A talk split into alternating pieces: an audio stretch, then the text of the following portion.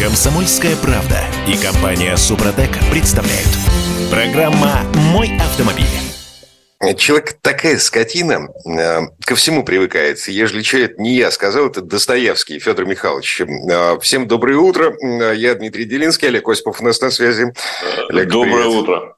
Доброе а... утро. Приятно чувствовать себя хорошим животным. А, смотрите, а, вот эта цитата из э, Достоевского, это в связи с тем, что мы привыкли к камерам. Мы настолько привыкли к камерам, что они не пугают, э, ну, не только нас, законопослушных, э, добропорядочных водителей, но и нарушителей. В 13 регионах страны с начала года аварийность в зонах контроля стационарных камер выросла. Причем в некоторых местах выросла в разы. А, вот цифры из статистики госавтоинспекции за 9 месяцев этого года. Московская область прирост 19% к прошлому году, Челябинская 45%, Иркутская 71,5%, Камчатка 41%. Это рост аварийности в зонах контроля автоматических камер. Слушай, вот э, как по-разному можно читать цифры, а главное, какие разные выводы можно делать. Вот у меня диаметрально противоположные выводы с теми, кто как бы устанавливает камеры. Понятно, да? По, по каким причинам. Они нам предлагают жить в цифровом мире. Мы живем в реальном. Э, и камер становится все больше, а не меньше, чтобы там кто ни говорил. И они говорят, что вот это вот все, потому что люди привыкают, потому что так сказать, они от камеры к камере ездят быстро, а потом резко тормозят – из-за этого возникают аварийные ситуации, полная чушь, с моей точки зрения. Абсолютно невозможная ситуация для любого нормального водителя. То есть ты, если едешь по МКАДу, допустим, вот возьмем эту самую, где очень много нарушений, фиксируют камеры, там не проедешь 100 метров, чтобы не было новой камеры. Э, у тебя этот самый, если не отключить э, громкоговоритель, в, ну, не будем скрывать, в системе Яндекс, он э, тараторит бесконечно. Камеры, целая система камер.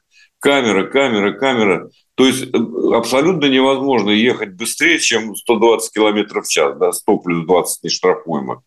Абсолютно невозможно. И никто так не делает. Это все в цифровом мозгу тех людей, которые собирают деньги и настраивают камеры. Так, минуточку. Но аварийность же выросла. Официальная ну, статистика ГИБДД. В целом по стране аварийность снижается, но в зонах контроля стационарных камер растет. Ну, это, ты знаешь, я, во-первых, я этому не верю, если честно. Растет. Просто поставили новую камеру, которая э, фиксирует больше так сказать, правонарушений, да, больше нарушений э, ПДД. Вот и все. Не верю я, что она больше растет. То есть они сами себе противоречат, потому что вроде бы снижается в целом да, количество так сказать, погибших, количество нарушений в целом по стране. А тут вот именно в этих местах растет. Ты знаешь, вот есть цифры, в которые поверить невозможно. Вот это одна из них. Поскольку я езжу каждый день, сказать, я вижу, что происходит на дорогах. Но да, э, существует еще такая история, как Э, ну, действительно, обострение, может быть, осеннее, как его назвать, я не знаю. Люди безбашенно начали есть. Очень много э, номеров из других регионов. Э, согласен, это тоже может быть причиной. Хотя я не думаю, что это главная причина.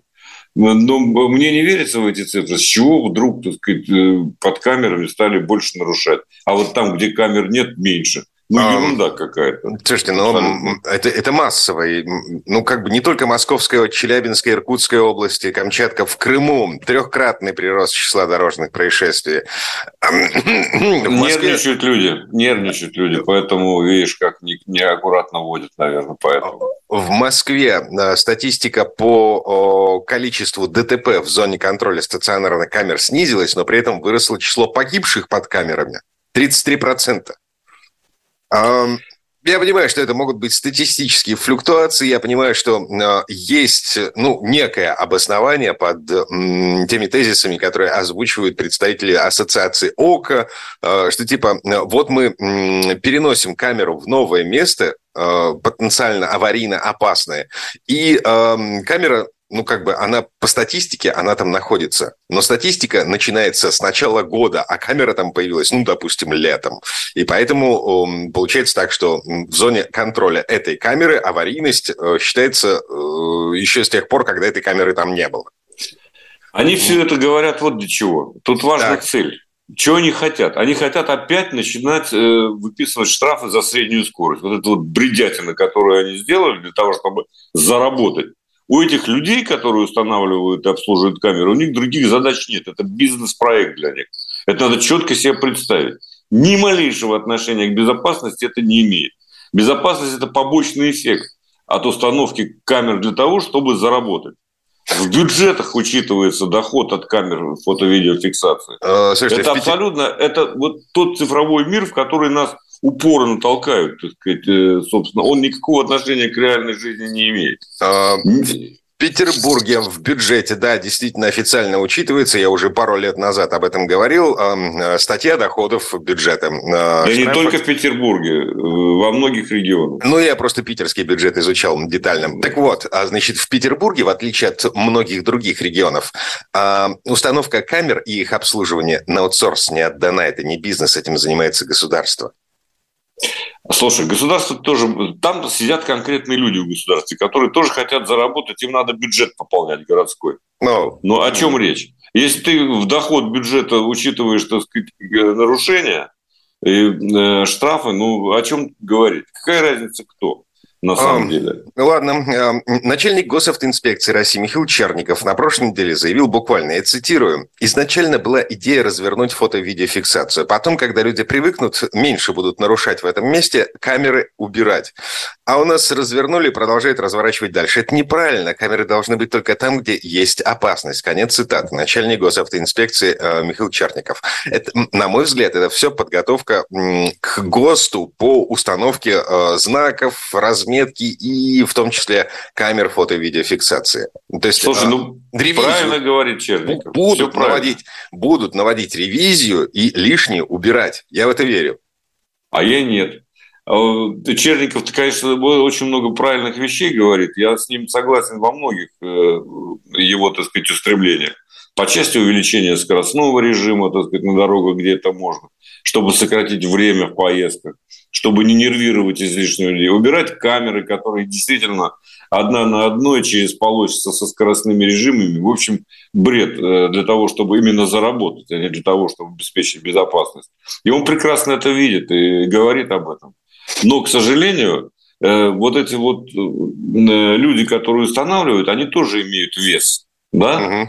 И приходят там к городскому главе и говорят, слушайте, вы хотите, чтобы у вас было там не 5, а 25 миллиардов рублей в бюджете. Ну, давайте вот установим еще то есть десяток камер вот там, там и там. Угу. И точно гарантируем, что они будут собирать деньги. А, слушайте, ну, э, насчет влияния камер на безопасность дорожного движения.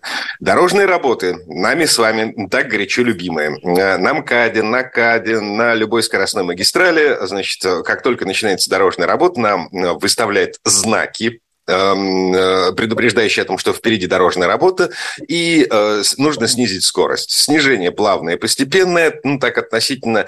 И э, не знаю, как в Москве, а в Петербурге э, сейчас вешают э, значки фото-видеофиксации под этими знаками, что типа, чувак, если ты сейчас поедешь с той же скоростью, то, ну, как бы письмо счастья тебе прилетит. Отлично. Да, это есть, и в Москве тоже самое. Только все знают, что никаких камер там нет. И поэтому прутся с той же самой скоростью, те же самые 110-130 км в час, э, ну, если позволяет трафик. А э, в Москве, если мне не изменяет память, э, начали перенастраивать камеры под вот это ограничение временное на время дорожных работ. Не только в Москве, на трассах э, типа М12, М4 уже тоже это есть. Э, э, время от времени это встречается. Вот ты знаешь, если говорить всерьез, Дим, вот по большому счету, да, люди ведь прекрасно понимают, и те, кто прется, как ты говоришь, со скоростью 110 и так далее, и те, кто едет аккуратно, осторожно, уменьшая скорость, наоборот, замедляя трафик, они все видят, что в этом присутствует какая-то большая неправда, какой-то большой обман. То есть, что э, борются за деньги, а не за безопасность. Вот в чем дело. Но вот... И мы подсознательно не хотим верить тем людям, которые зарабатывают при каждом возможном случае, mm-hmm. которые воспринимают рубль в моем кармане как личное оскорбление. Его надо изъять. То есть э, вот в, этом, в этой большой неправде кроется корень всех бед. Не в том, что там под камерами по какой-то с бухты-барахты начали вдруг больше нарушать, а в том, что люди уже просто, как бы это сказать, относятся соответственно к тем, кто эти камеры устанавливает, эксплуатирует и кто на этом зарабатывает. Олег, Олег, смотрите, какая история. А, а, почему на дорогах в городах появились знаки ограничения скорости 40? Как вы думаете? А, вот продолжать говорить, да, почему они появились? Ну, у нас где-то 40 секунд до конца этой четверти часа можно начинать. Ну, по глупости, потому что занимаются организацией движения непрофессионалы. И делают не как лучше, а как им больше нравится, как а хуже, чтобы больше я, заработать. У меня другая версия. Вот. Окей, а, а, мы разрешили вам ездить со скоростью 60 км в час. Мы повесили знаки 60 в городе. Да, плюс 20. Вы это имеете в виду? Плюс 20 вы ездите 80. А... Никто не ездит в городе 80. В Москве это невозможно. Импосибле. Да как говорят что? французы. Ну, значит, Весь Татарстан, все э, э, Закадье в Ленинградской области увешано знаками 40. Просто потому, что все едут 80. Мы вернемся буквально через пару минут. Э, не переключайтесь, говорим про автомобили. Комсомольская правда и компания Супротек представляют. Программа «Мой автомобиль». Ну так вот, не договорили про знаки э, ограничения скорости 40 км в час.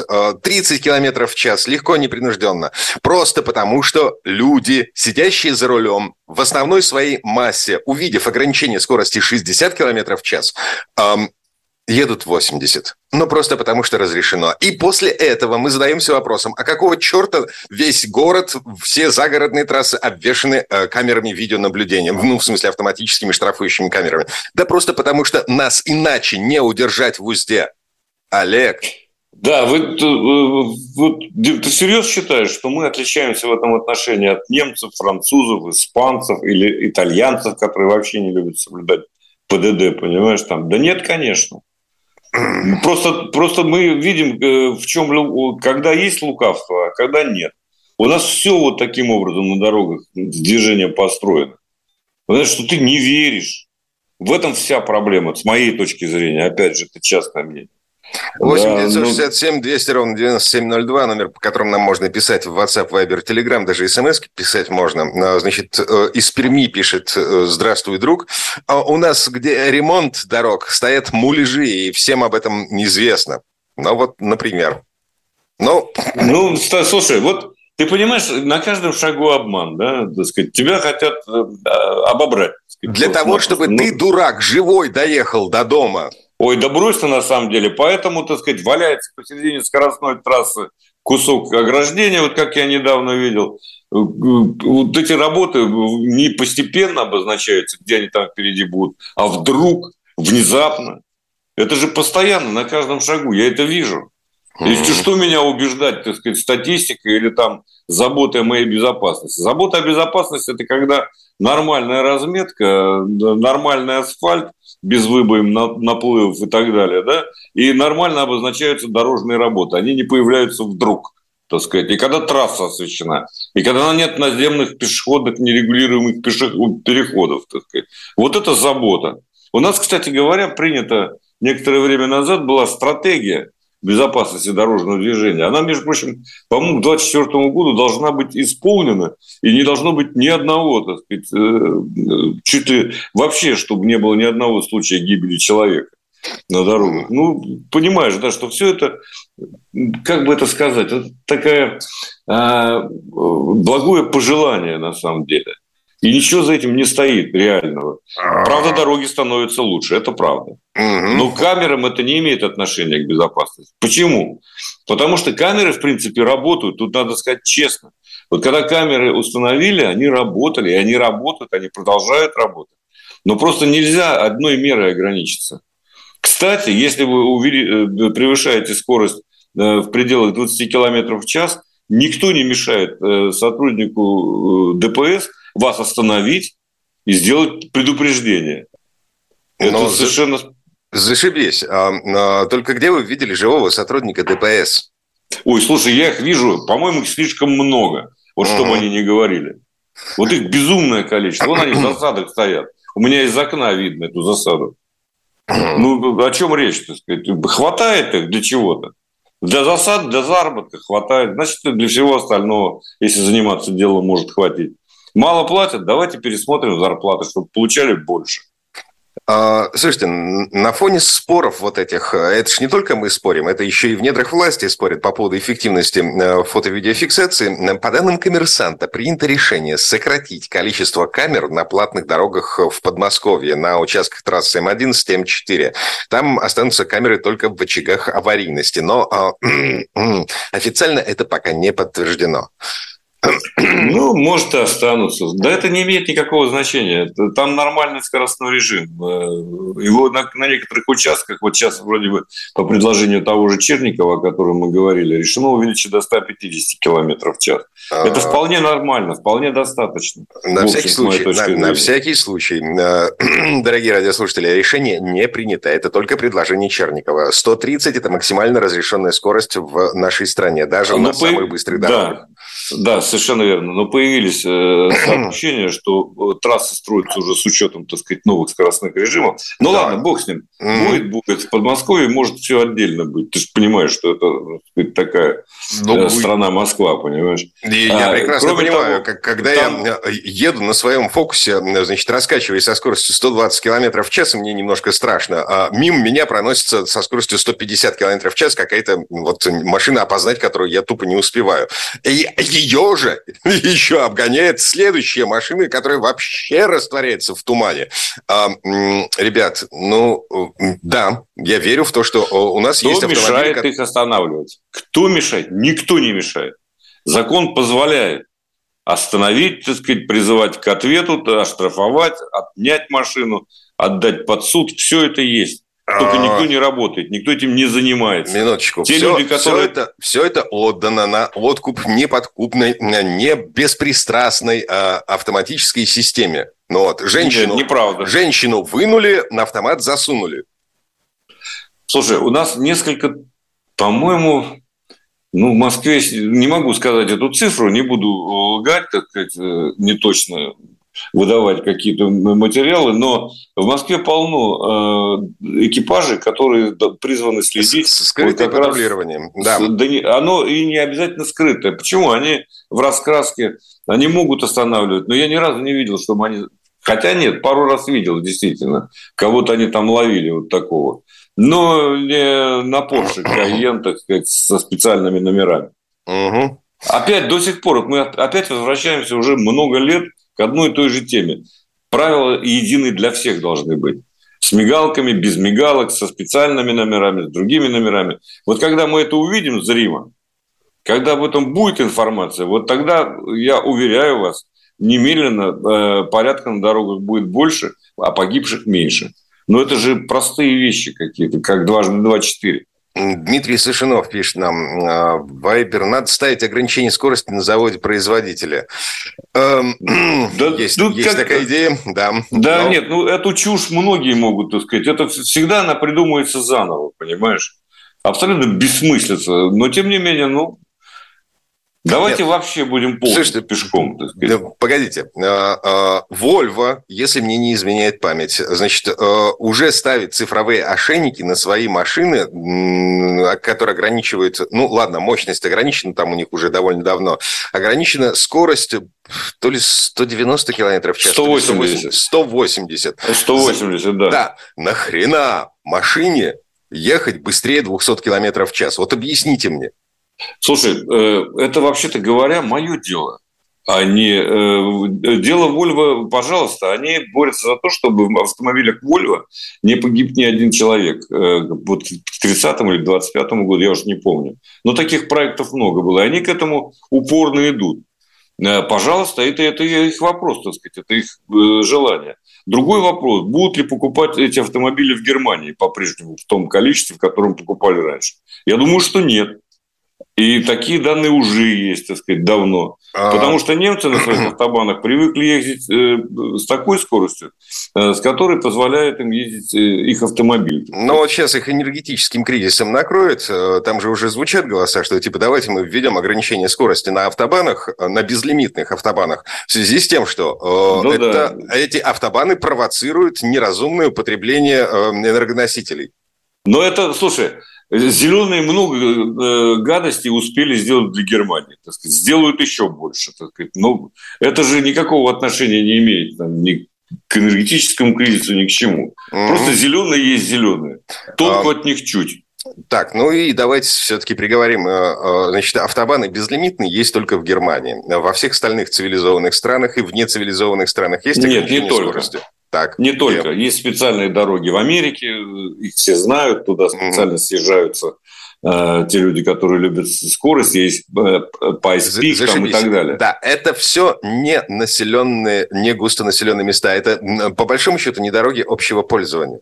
Ну, как бы вот... Да ладно, бог с ним. Есть mm-hmm. и есть, э, нет и нет. Э, тут мы с вами выяснили в конечном итоге, так сказать, причину главную, да?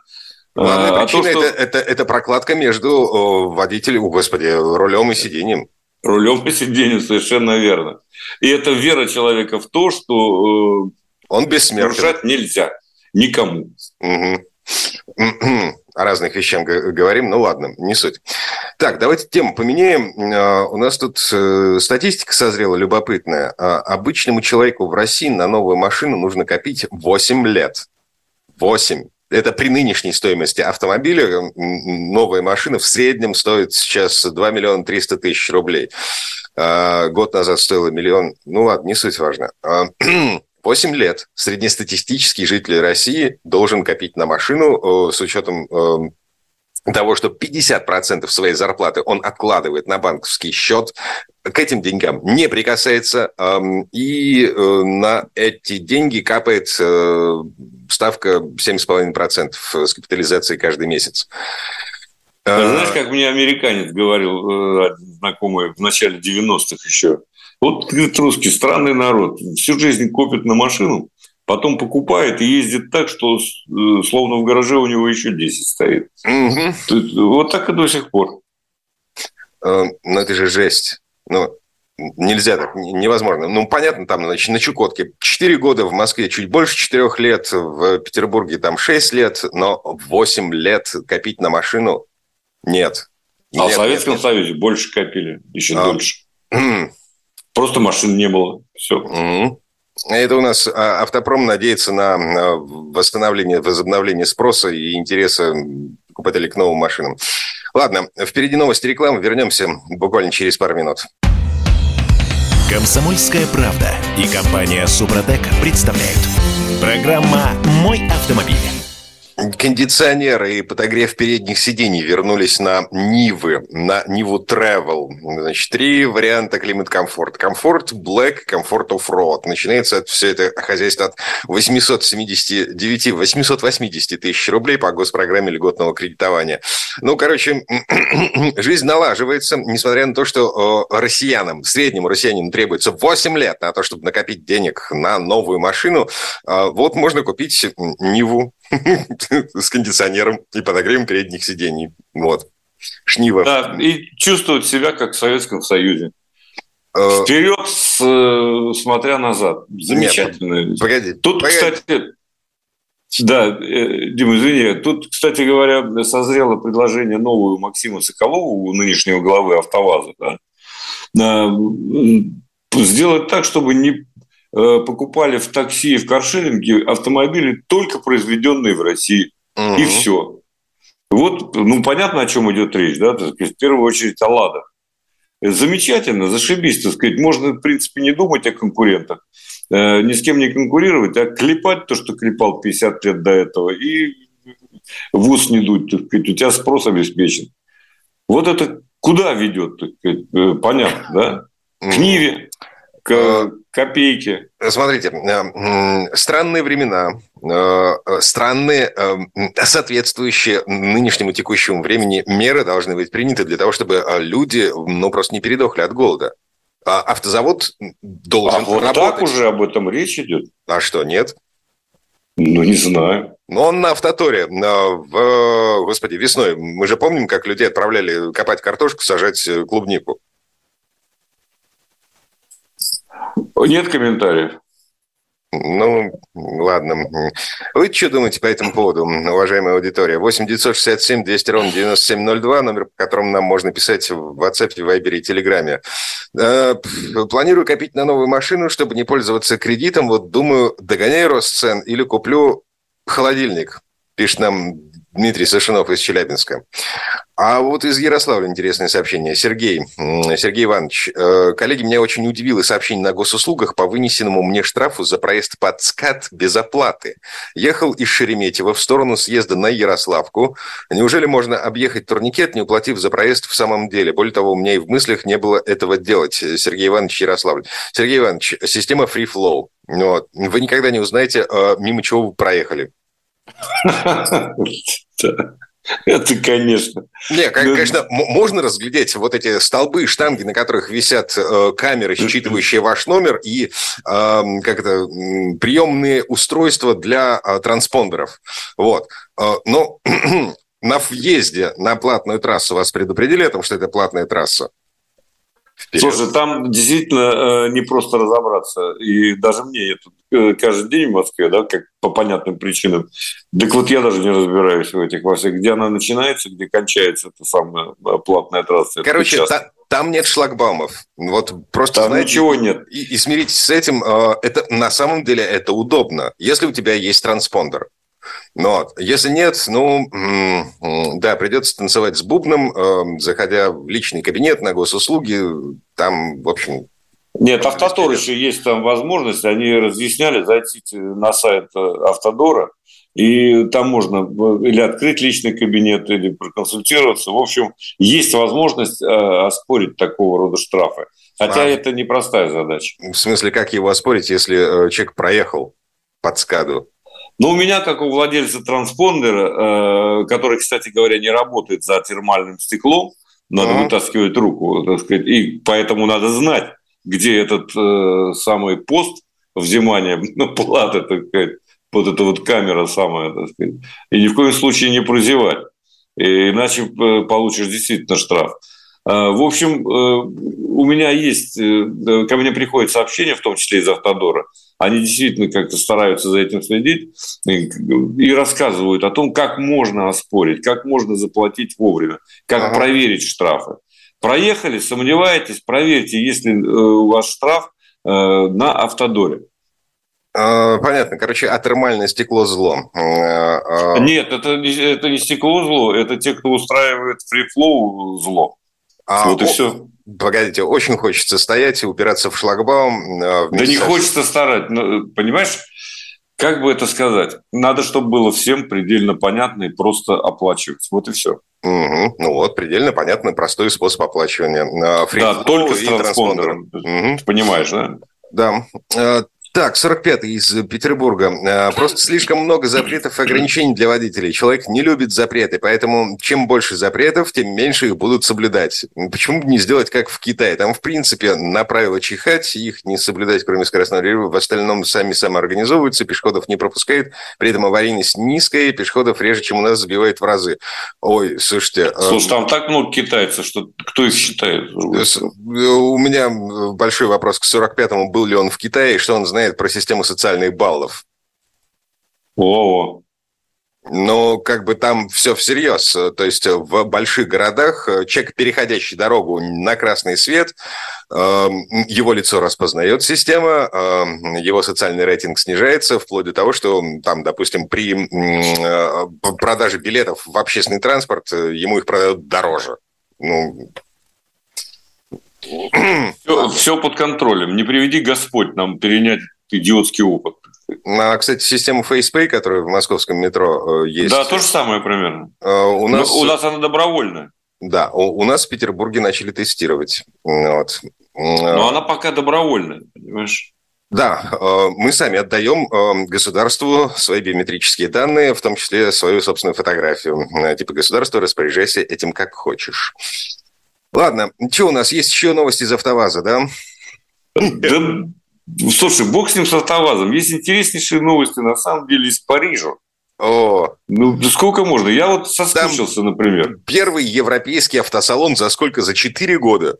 За 4 года. На прошлом я был, кстати сказать. Угу. Э, вот. В 2018 году. Я смотрю на, на то, что пишут по поводу вот этого самого парижского автосалона. Э, это такой между собойчик. То есть там нет половины автоконцернов. Да и черт с ними. Кто есть, тот есть. Я, ты знаешь, вот за эти годы я понял одно, что э, автосалоны, в принципе, необходимы. Это событие само по себе. Абсолютно не надо их оправдывать тем, что там заключаются контракты и так далее. Да? Вот есть вещи, которые э, нужно увидеть не в цифре, ну, казалось бы, вот вам, так сказать, э, э, цифровая жизнь, просто фотография автомобиля, и будьте счастливы, так сказать. Мы о нем, и вот технические характеристики. Нет, этого мало. Нужно непосредственно видеть, ощущать. Это все равно, что бродить по пляжу, так сказать, в цифровом формате. Э, песок под ногами, подошвами ног ты не ощутишь. Так сказать. Угу. Ты босой там не пробежишься. Короче да, говоря... Э, запах вот я, например, водорослей. Угу. Я, например, совершенно убежден, что такие салоны необходимы. И все равно, даже несмотря на то, что все крупнейшие игроки в Париже, в порт де Версаля отсутствовали, Э, там не было ни Volkswagen, ни BMW, ни Jaguar, да, э, в общем, никого не было. General Motors. Корейцев не было, Форда не было, Volvo, Да Ferrari. и черт с ним, кто хотел, тот был. А, правда, вот Mercedes, как всегда, по-своему поступил. Они в музее Родена сделали, чтобы отличаться от всех. Так сказать. Угу. Да и бог с ними. Но это На самом деле, все равно, так. все равно были замечательные и очень интересные, с моей точки зрения, новинки. А, Во-первых. Peugeot Например, вот да, Peugeot 408 в базовой... Да, Peugeot 408. В базовой, в базовой версии это зараза с трехцилиндровым двигателем объем 1,2 литра. Я ездил на этом двигателе, он устанавливается на Peugeot 208, да, на том же самом. Кстати говоря, платформа тоже та же э, модульная, она просто растянутая на, на 5, там, сантиметров, я не помню. А, и речь идет о э, переднеприводном автомобиле. Хотя да. он такой кроссовероподобный и очень симпатичный. С, некрашенным, с некрашенным пластиком, вот, вот со всеми этими... С это... некрашенным по пластиком по бокам, это вот как раз э, дань кроссоверу, потому что он поднят там на 200, по-моему, миллиметров около того, или на 190, на 190 миллиметров. А, в общем, э, интересная машинка, симпатичная. Я думаю, что она пойдет, и, конечно, будет не только 1.2, там будет и 1.6, и будет 150 и 180 сил, и 225 Зашибись. будет и так далее. Но... Зашибись. 1.6 – это а, движок, который идет в комплекте с электромотором. То есть 1.6 бензин плюс электромотор, получается гибридная версия этого самого Peugeot 408. А если ты не хочешь связываться с батарейками, то на тебе три цилиндра, 1.2, 130 лошадей. Ну и что? Замечательный выбор. Но... Рядом Но... стоят другие производители, которые предложат тебе что-то другое. Не будет спрос. И я, ты знаешь, я вот как-то за французов не особенно переживаю в смысле конкуренции, они не заставят покупать с 1.2 э, автомобили в такси или в каршеринг. Это совершенно точно.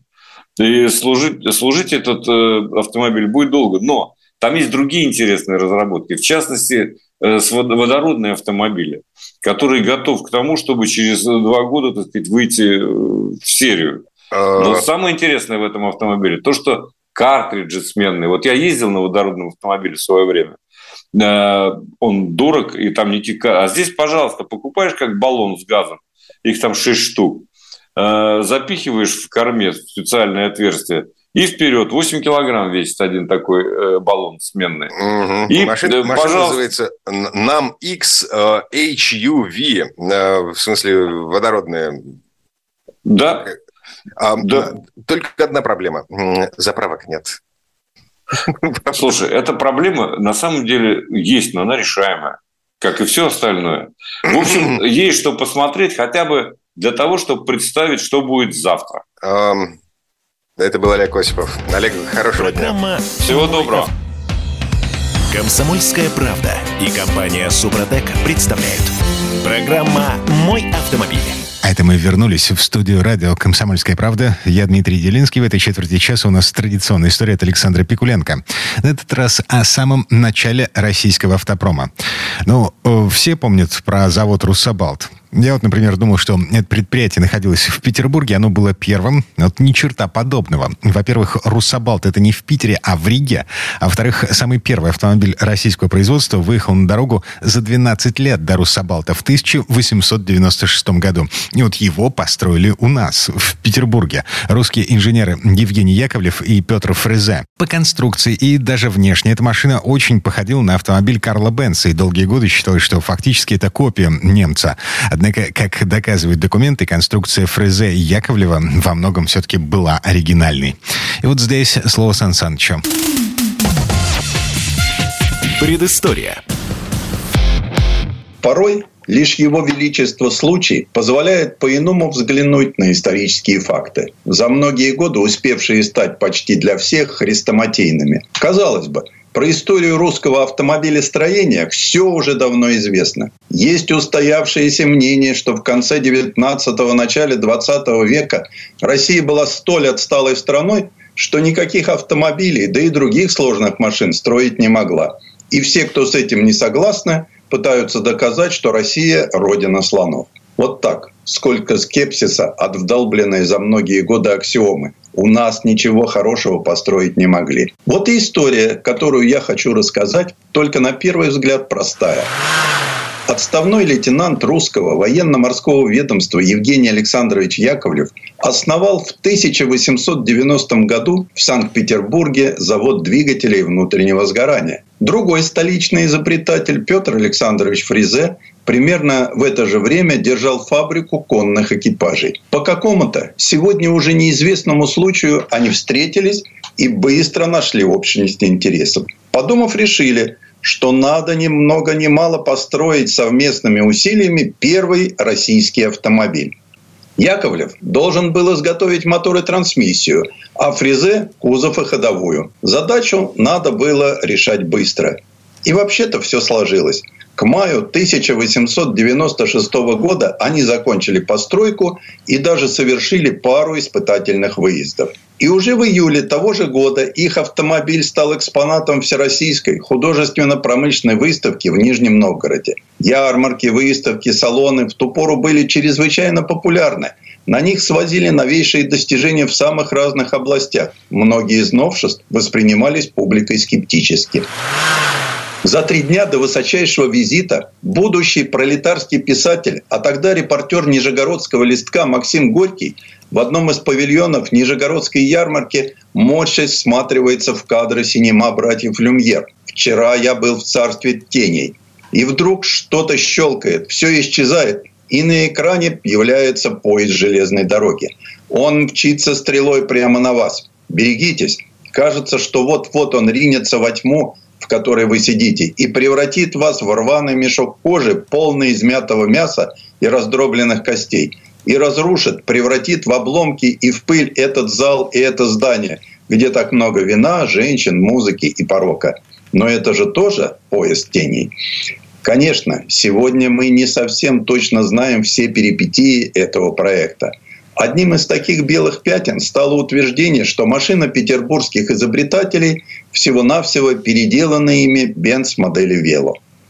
Наш ведущий историк автомобилизма Лев Михайлович Шугуров однажды взял, да и написал письмо в музей Daimler-Benz. И немцы, у которых все разложено по полочкам, быстро ответили, что первый свой автомобиль они отправили в Москву в 1894 году.